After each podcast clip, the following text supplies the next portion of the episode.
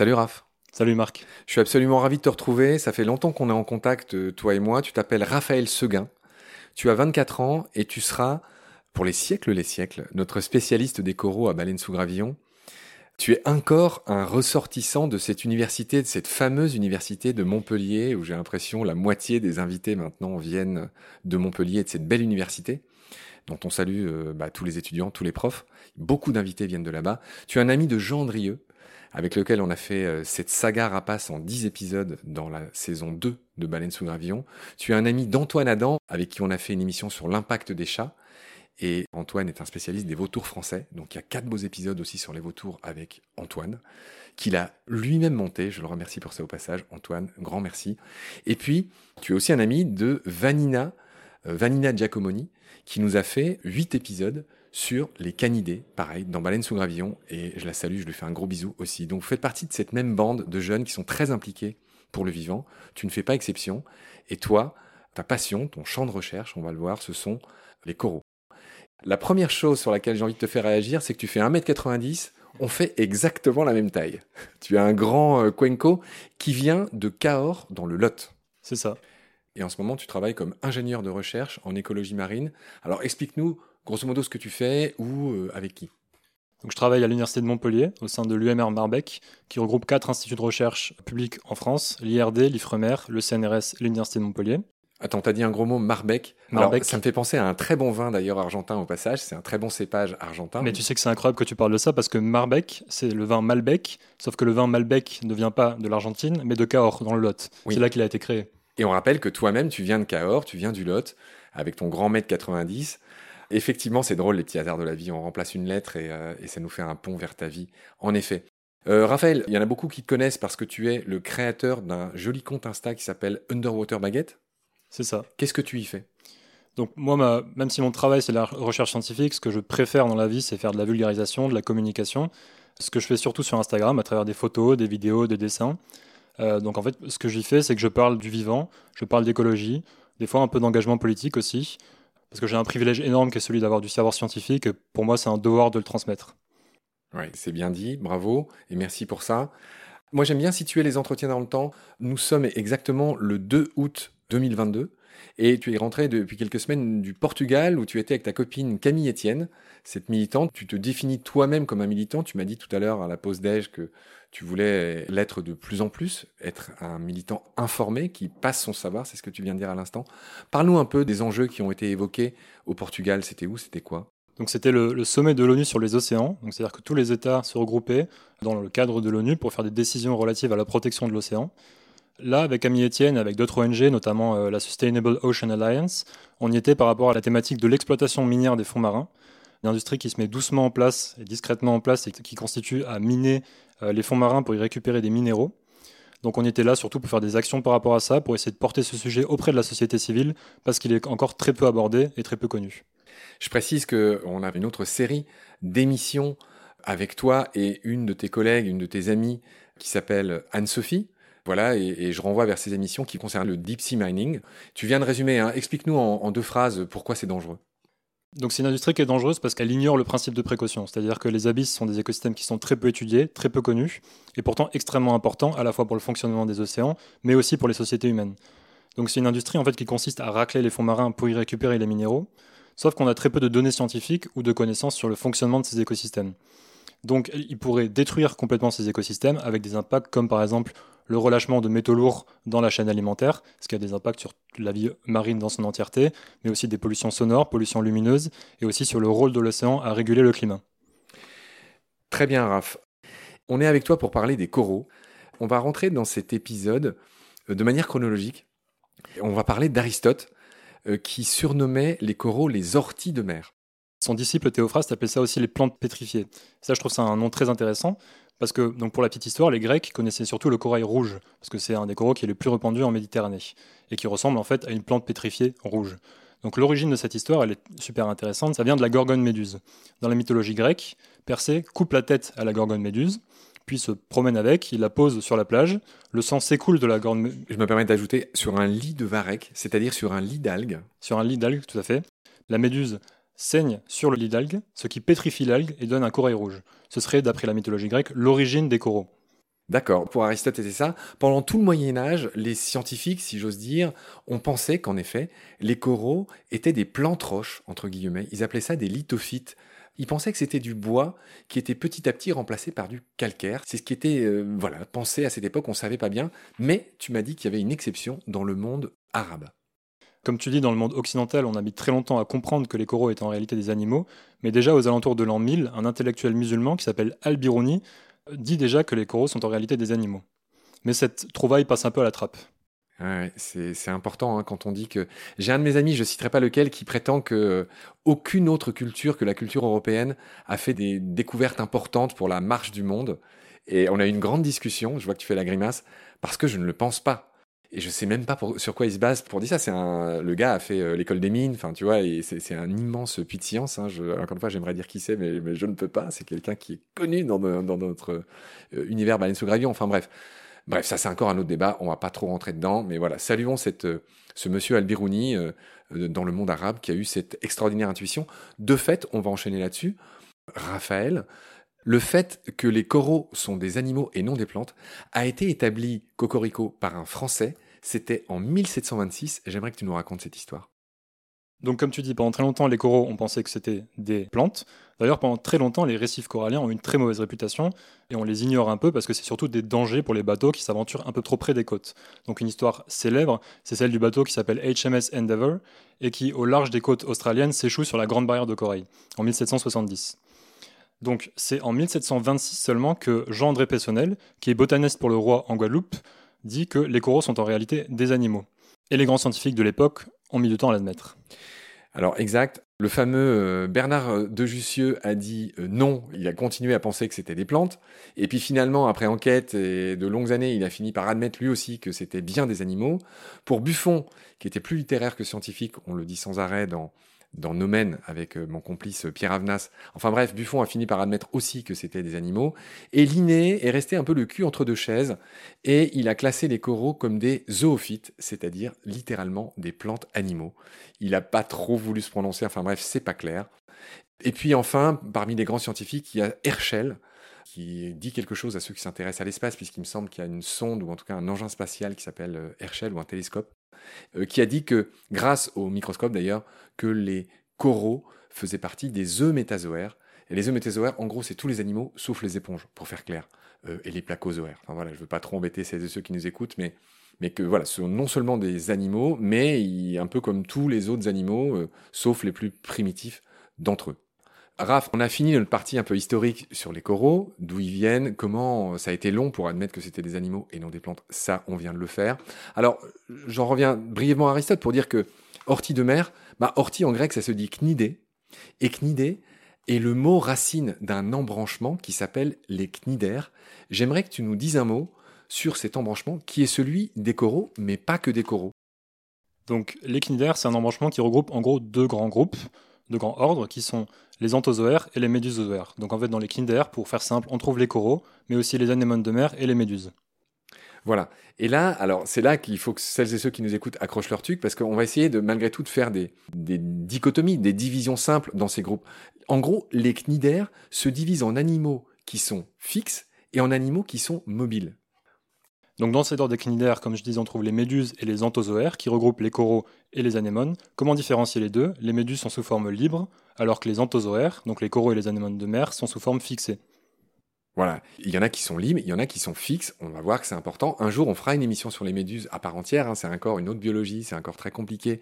Mais nous, aujourd'hui, notre sujet, c'est les coraux. Donc on voit quand même qu'ils appartiennent au même embranchement, celui des cnidaires. D'accord. Euh, tu as parlé de la classe des anthozoaires, donc on rappelle que voilà un embranchement est composé de différentes classes qui elles-mêmes sont composées de différents ordres, qui elles-mêmes se composent de différentes familles puis ensuite de genre, puis ensuite d'espèces, pour la faire simple. Bref, anthozoaire, l'étymologie nous, nous dit que ça veut dire les animaux fleurs, c'est joli. Et là encore, il y a une, je dirais, une division simple entre les anthozoaires qui sont solitaires et ceux qui forment des colonies. Oui, en effet, dans les anthozoaires, on trouve des animaux qui sont coloniaux et des animaux qui sont euh, solitaires. Donc les plus connus dans les solitaires sont les anémones de mer, mais il faut noter aussi que tous les coraux ne sont pas coloniaux, on trouve aussi des coraux qui sont solitaires. Ouais. On va continuer à essayer de faire simple. Effectivement, on peut commencer à avoir une meilleure idée des coraux en faisant ces fameuses dichotomies, c'est-à-dire ces divisions. Les coraux se divisent en deux groupes différents. Et donc, le premier dont tu pourrais nous parler, c'est tout simplement les coraux des mers chaudes et les coraux des mers froides. Quelles sont ces différences? Donc, comme on l'a vu, la taxonomie des coraux, c'est extrêmement compliqué, mais pour simplifier tout ça, pour, s'y retrouver un peu, une dichotomie qui est très simple, c'est les coraux d'eau chaude versus les coraux d'eau froide. Les coraux d'eau chaude sont obligés de vivre en surface, donc c'est-à-dire dans les 0 à 200 mètres de profondeur, pour capter la lumière du soleil. Pourquoi? Parce que les coraux d'eau chaude vivent en symbiose avec une algue qui s'appelle la zooxanthelle.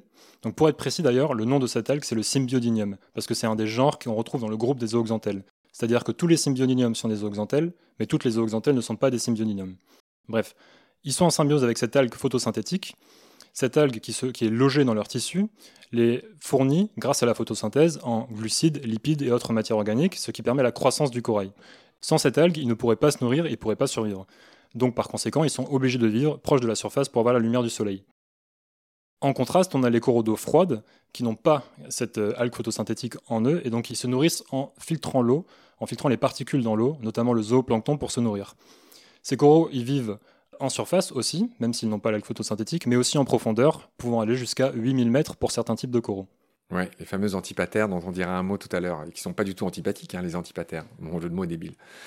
Raph, les coraux se divisent en deux groupes. Alors, profondeur, surface, est-ce qu'il y a besoin d'y revenir? Tu viens d'en parler un petit peu, les coraux de profondeur et les coraux de surface. Mais est-ce que malgré tout, il y a d'autres choses que tu voudrais dire? C'est intéressant, je pense aussi de dire qu'il y, a trois types en gros d'écosystèmes coralliens. Il y a les écosystèmes coralliens qui se trouvent entre 0 et 30 mètres, c'est les plus connus, c'est ceux qui dominent les écosystèmes marins tropicaux. Mais il y a aussi les coraux qu'on dit mésophotiques, ceux qu'on trouve entre 30 et 170 mètres à peu près de profondeur. Où il y a beaucoup moins de lumière. Où il y a beaucoup moins de lumière. Et pourtant, on y trouve aussi des coraux qui sont photosynthétiques et qui sont adaptés à cette absence de lumière, à cette quasi-absence de lumière. Ces coraux, on commence tout juste à les découvrir parce qu'à à, travers des moyens techniques, on ne pouvait pas encore y accéder. Pourtant, on estime qu'ils recouvrent une énorme surface sur les océans. Je crois que c'est de l'ordre de 80% de tous les récifs coralliens, en estimation. Et ensuite, on a les coraux d'eau froide, les coraux d'eau profonde, qu'on retrouve euh, parfois, comme on disait, jusqu'à 8000 mètres de profondeur. Raph, on va continuer à, faire ça de manière extrêmement simple. Pareil, pour mieux s'y retrouver dans les coraux, il y a ceux qui bâtissent des récifs et il y a ceux qui ne le font pas. Il me semble qu'il y a un joli mot un peu compliqué qu'on va offrir à celles et ceux qui nous écoutent.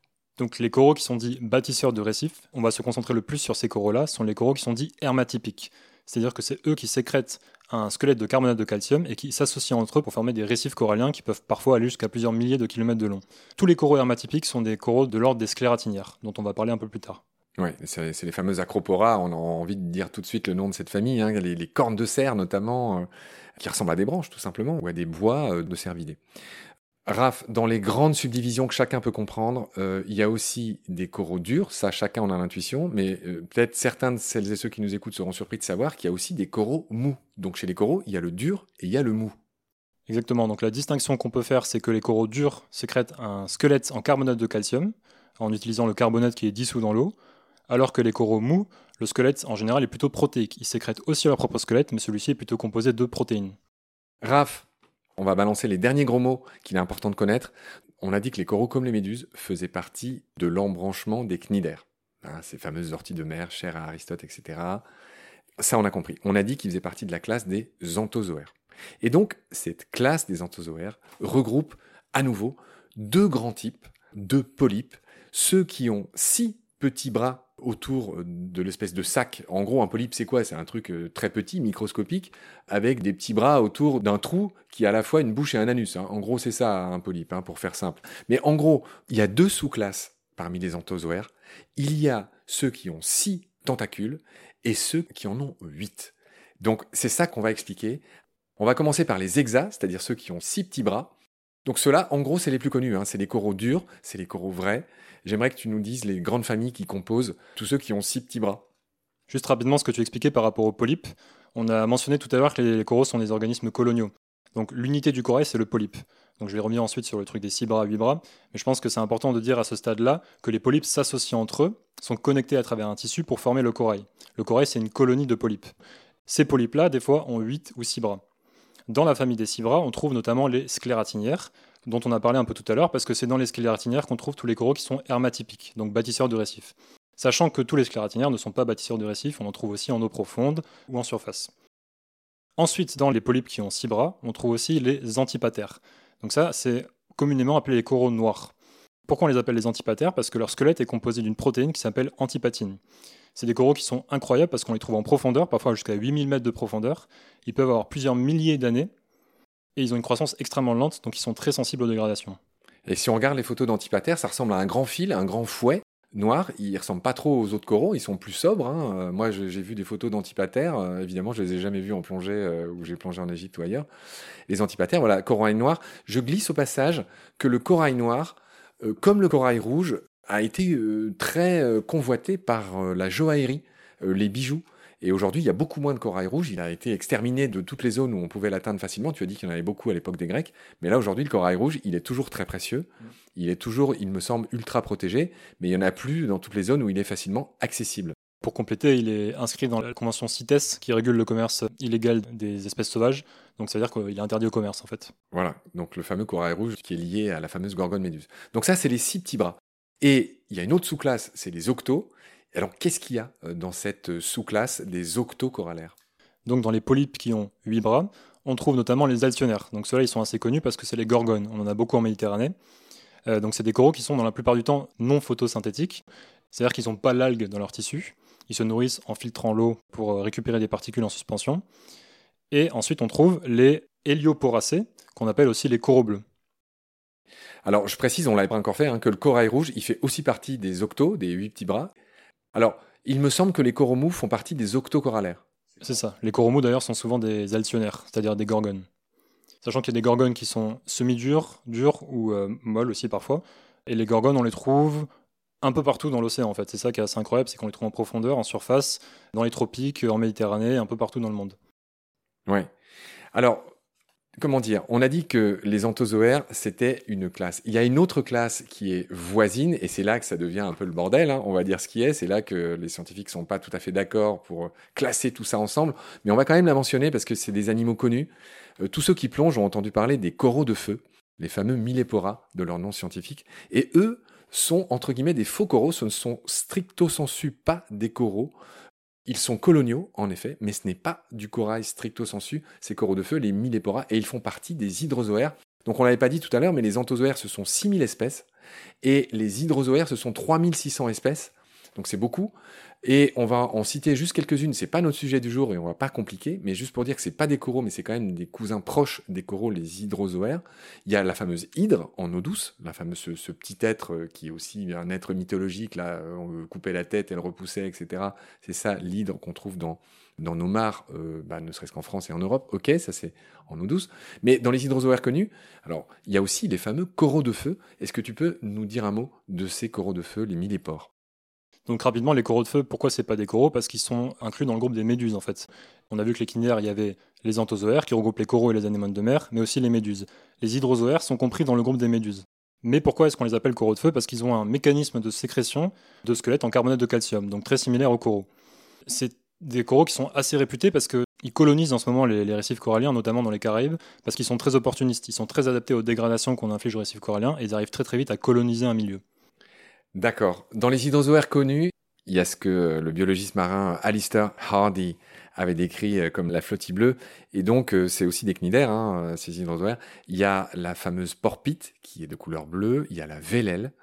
Et puis, il y a la célèbre galère portugaise, qu'on appelle aussi la physalie. C'est des tentacules qui sont rattachés à une sorte de flotteur. Et ça, ça s'appelle le neuston. Tu sais, il y a le plancton, il y a le necton. Le necton, c'est tout ce qui nage, les poissons. Le plancton, c'est tout ce qui dérive. Et le neuston, c'est tout ce qui flotte. Et donc, ces animaux-là, la flottille bleue, c'est pour ça que ça s'appelle la flottille, c'est que ça vit à la surface. Et dedans, il y a aussi le fameux dragon bleu. Euh, Son nom scientifique, c'est Glaucus atlanticus. Ça ressemble à un Golgoth de Goldorak. C'est un des animaux les plus incroyables que j'ai jamais vu de ma vie. J'en ai vu échouer sur des plages. On dirait un vaisseau spatial. De couleur bleue métallique incroyable. C'est drôle parce qu'il mange des physalies, tu vois, tout ça est lié, le Glaucus atlanticus. Vraiment, il faut vraiment que celles et ceux qui nous écoutent regardent à quoi ça ressemble. Le dragon bleu, là, le Glaucus atlanticus. Enfin bref, tout ça fait partie de ce qu'on appelle les hydrozoaires. Toi et moi, on a dit qu'on en dirait un mot, même si c'est pas des coraux. Et il y a un doute que je voulais soulever, c'est que tu as dit que c'est que les hydrozoaires font partie des méduses. Or, au début, on a dit qu'il y avait des formes libres et des formes fixes. Et en fait, les hydrozoaires, certains ont des formes libres, et d'autres ont des formes fixes. C'est-à-dire que moi, par exemple, les, les coraux de feu, là, bah, c'est un truc qui ressemble comme deux gouttes d'eau à des coraux. Tu vois, on- ça ressemble beaucoup plus à des coraux qu'à des méduses. Ouais, carrément. C'était pour lever ce- cette petite ambiguïté. Très bien, Raph, on a fini notre premier épisode qui était voué à présenter les coraux de manière simple euh, pour qu'on en retienne voilà, les, les, grandes différences, les grandes familles. Donc ça, c'est fait. Je te retrouve très vite pour aborder la suite. D'ici là, prends soin de toi. Salut. Salut Marc.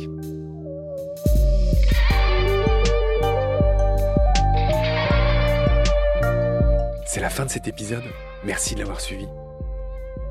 Pour continuer, nous avons besoin de votre soutien. Vous pouvez vous abonner à nos podcasts, partager les liens, devenir adhérent de l'association BSG ou encore faire un don sur Helloasso ou sur Tipeee. Grand merci par avance. Je remercie tous mes équipiers pour leur aide précieuse. Je vous retrouve bientôt pour de nouveaux épisodes. Et d'ici là, prenez soin de vous et ce qu'il y a autour de vous. Merci. À bientôt.